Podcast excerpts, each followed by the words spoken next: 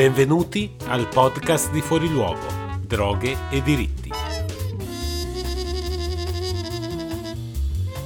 Una produzione di Forum Droghe che vi porta i contenuti del sito di fuoriluogo.it nelle vostre cuffie.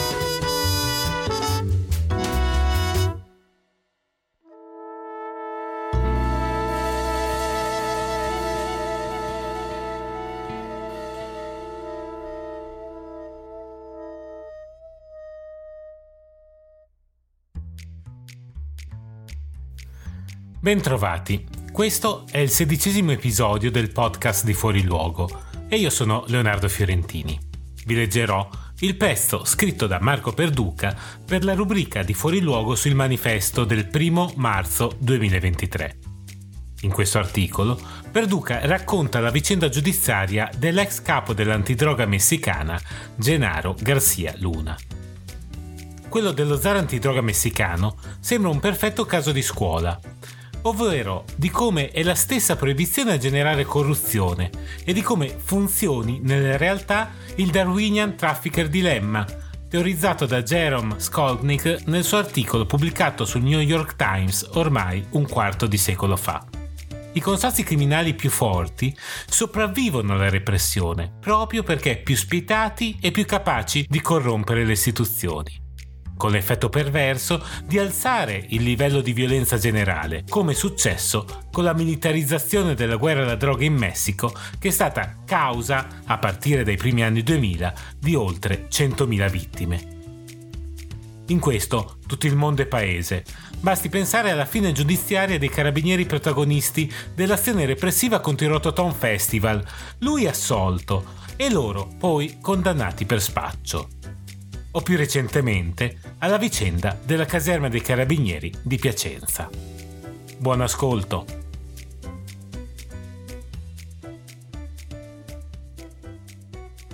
La guerra alla droga fa rima con corruzione.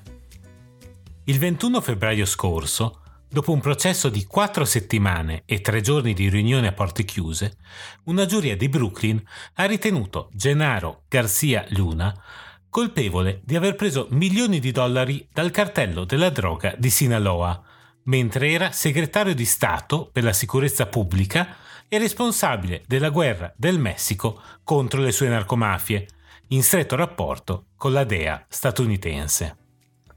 Garcia Luna è stato condannato per traffico di cocaina e per aver preso tangenti da chi avrebbe dovuto assicurare la giustizia, tra questi anche Joaquin Guzman, il Chapo. Paragonato a J. Edgar Hoover, il primo direttore dell'FBI, dal 2001 al 2005 Garcia Luna ha guidato l'Agenzia federale messicana delle indagini, per poi coordinare la guerra alla droga rilanciata dal presidente Felipe Calderón dal 2006 al 2012, in obbedienza ai desiderata di Washington e in stretta collaborazione con la DEA la mobilitazione dell'esercito aveva causato l'escalation della violenza nel conflitto con i cartelli, provocando oltre 100.000 vittime, fra morti e desaparecidos. Nel 2013 Forbes lo aveva incluso nell'elenco dei 10 messicani più corrotti. A sua difesa, Garcia Luna aveva scritto una lettera di fuoco a Steve Forbes, accusando l'articolo di essere basato su bugie e ricordando che, tra le altre cose, era l'autore di Contro il crimine, passato e presente e futuro della polizia in Messico, in cui aveva esposto i concetti del nuovo modello di polizia per il Messico, ponendo l'accento sull'importanza del ruolo dell'intelligence. E e il nuovo modello de Seguridad para Mexico, in cui delineava una nuova visione per la sicurezza nazionale.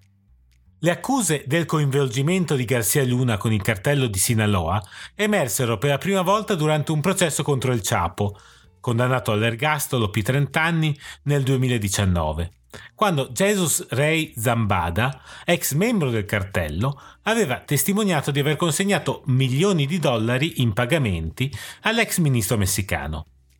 Il caso, contro Garcia Luna, è stato costruito sulla testimonianza di altri otto testimoni che hanno iniziato a cooperare con la giustizia statunitense.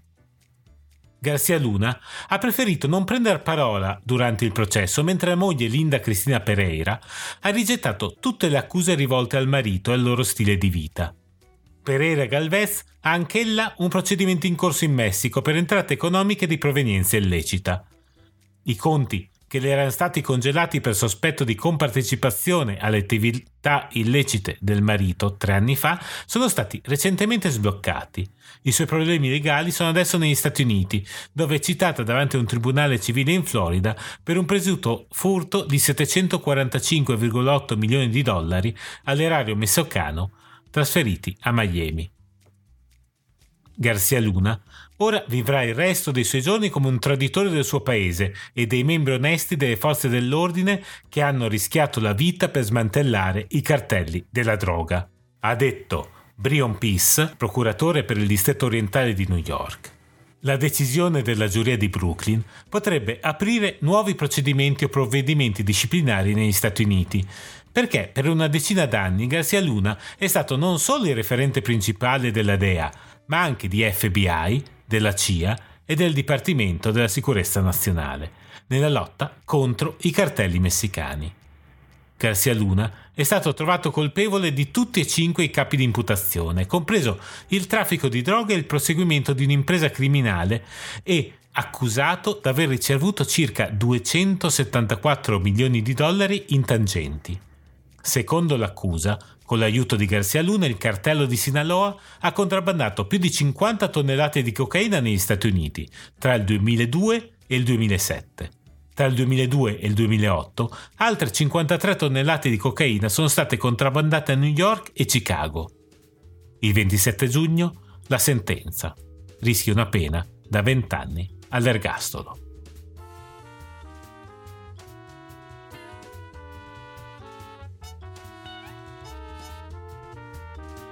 Questo podcast è curato dalla redazione di Fuori Luogo. Maggiori informazioni e tutte le fonti di questa puntata sono a disposizione su fuoriluogo.it.